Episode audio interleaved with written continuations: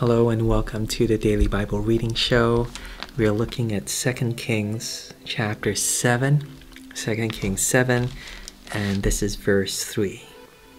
Now there were four men with leprosy at the entrance of the city gate. They said to each other, Why stay here until we die? Hmm.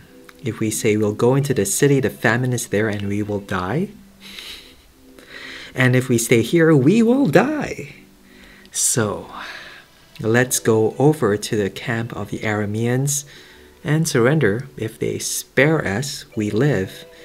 If they kill us, then we die.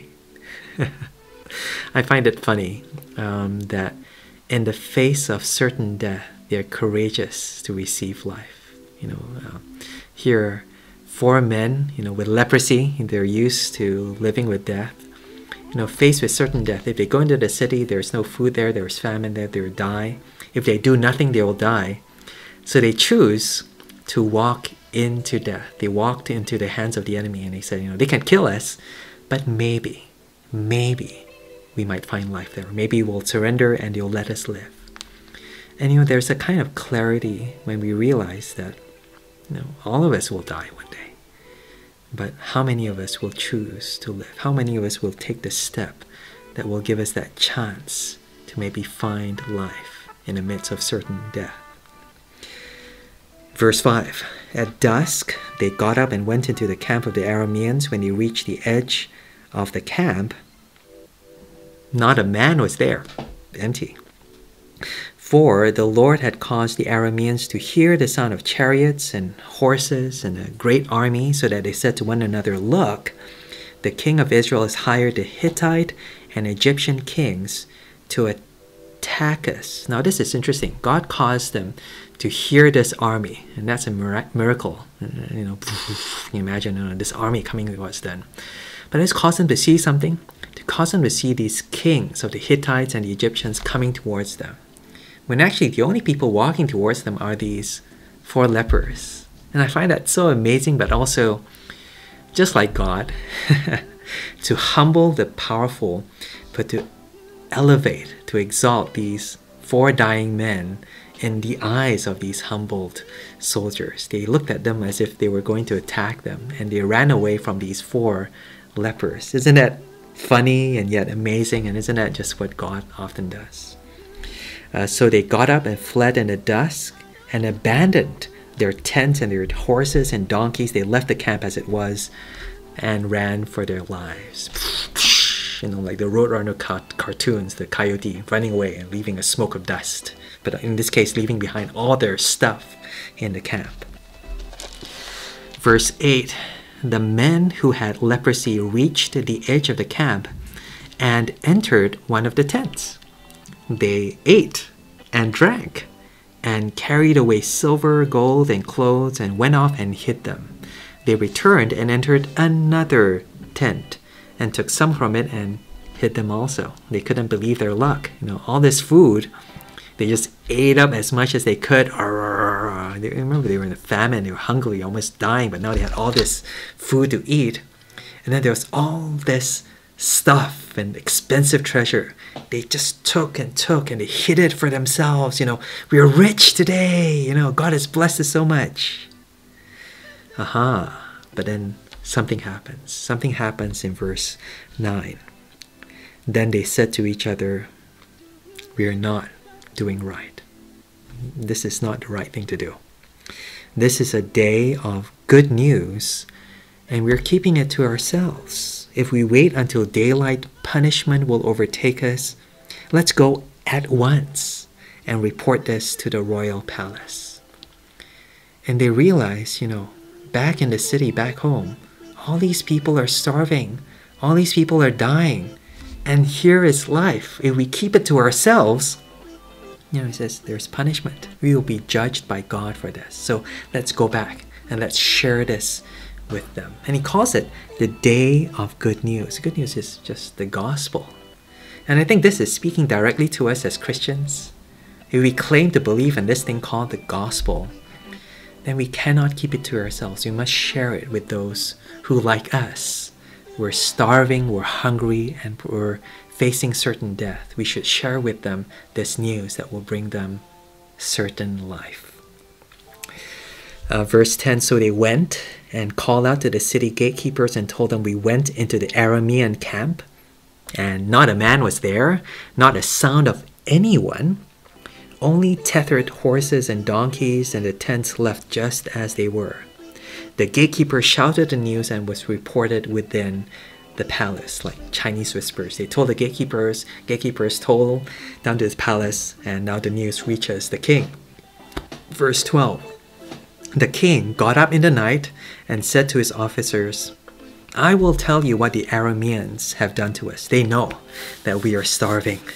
So they've left the camp to hide in the countryside, thinking they will surely come out, and then we'll take them alive and get into their city. And in other words, he thinks it's too good to be true. You know, it's a trick. You know, don't fall into this trap. But verse 13, someone speaks sense to the king. Verse 13, one of his officers answered, Make some of the men take five of the horses that are left in the city. So tough, only five horses left. Their plight will be like that of all the Israelites left here. Yes, they will only be like all the Israelites who are doomed. You know, if they stay here, they'll die. Send them to their death. It's exactly what the four lepers are doing. We're, we're thinking, you know, if we stay here, we'll die. We well face up to our death. And then he says, uh, So let us send them to find out what happened. He said, At least let's find out if there's a chance that we'll live. So it's the same thinking again. There's nothing to lose. There's nothing to lose. Let's find out if this news is really true. Not just too good to be true, but if it really is true. Verse 14 So they selected two chariots with their horses, and the king sent them after the Aramean army. He commanded the drivers, Go, find out what has happened. They followed them as far as the Jordan and found the whole road strewn with the clothing and equipment the Arameans had thrown away in their headlong flight. So, so actually, they didn't just go to the camp. They ran all along the road. They went further than the camp, and everywhere they went, they just found stuff. and it's kind of like proof that the they weren't just hiding in the hills, but that they had run away. And as they were running away, they're just getting rid of all their stuff. They're running away. You know, let, let's not keep the shield or the sword or stuff. And they were just so scared for their lives. And it just proves that everything that the leper said was true so the messengers returned and reported to the king. Verse 16 Then the people went out. All the people heard the news. Whoa, yay! And they plundered the camp of the Arameans. So a seah of flour sold for a shekel, two seahs of barley sold for a shekel, as the Lord had said. You know, God had promised that this would happen. We didn't read it in the beginning, but actually, God gave a prophecy through the prophet Elisha Elisha as saying that this is what would happen. By this time tomorrow, food will be cheap. Cheap. You have an abundance of food. That's what this this talk about. A seah of flour for a shekel. It's like very cheapo food, expensive food, but now sold very cheaply because there's just so much food to be had. And you tell this to starving, dying people. So hard to believe, but it became true. Verse 17 Now the king had put the officer on whose arm he leaned in charge of the gate, you know, the entrance to the city. And the people trampled him in the, in the gateway. they just ran over him. And he died just as the man of God had foretold when the king came down to his house. You know, why does it happen? It happened as the man of God had said to the king, verse 18, About this time tomorrow, a seah of flour will sell for a shekel, and two seahs of barley for a shekel at the gate of Samaria. So Elisha had told him all this would happen, all this would happen. But, verse 19, the officer had said to the man of God, Look, even if the Lord should open the floodgates of heaven, could this happen? The floodgates of heaven, sorry, could this ha- happen? So, you know, even if God did this, this is impossible. In other words, this is impossible even for God to do. He doubted God's word, even though God's word was coming to him loud and clear through God's man. And the man of God replied, You will see it with your own eyes. You know, God will prove it to you, but you will not eat any of it.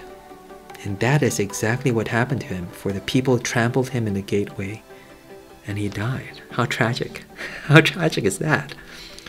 Tragic because he could see the food, but he couldn't eat it. He could see the treasure, he couldn't enjoy it.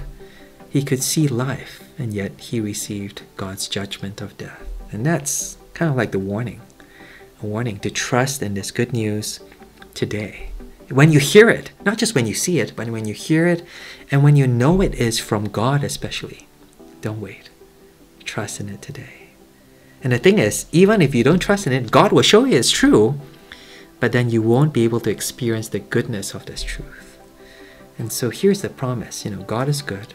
God has given us salvation and forgiveness and blessing and everlasting life in Christ. And one day, everyone will see that it is true, even those who doubt it. But it is those who receive it today, who trust in it today, who will experience this truth and this blessing and this forgiveness even today, and all the more abundantly in, in the days to come when Jesus returns. Death, good news, and you know the word of truth uh, here in 2 Kings chapter 7. Heavenly Father, thank you so much that you speak, speak this truth to us in advance, that we can trust in it today. As we face so much death and discouragement today, we know that your word is true and it gives us hope, gives us life, and it helps us to see beyond this death towards the Lord Jesus, towards his return, and towards his blessing. And we thank you that this hope is true and firm and can hold on to it. Help us, help us to be faithful and to look forward to Jesus' return. We pray this in his name. Amen. Amen. Take care. God bless and bye. Verse 22 Do not kill them, he answered. Would you kill men you have captured with your own sword or bow? And if we stay here, we will die. so let's go over to the camp of the Arameans and surrender.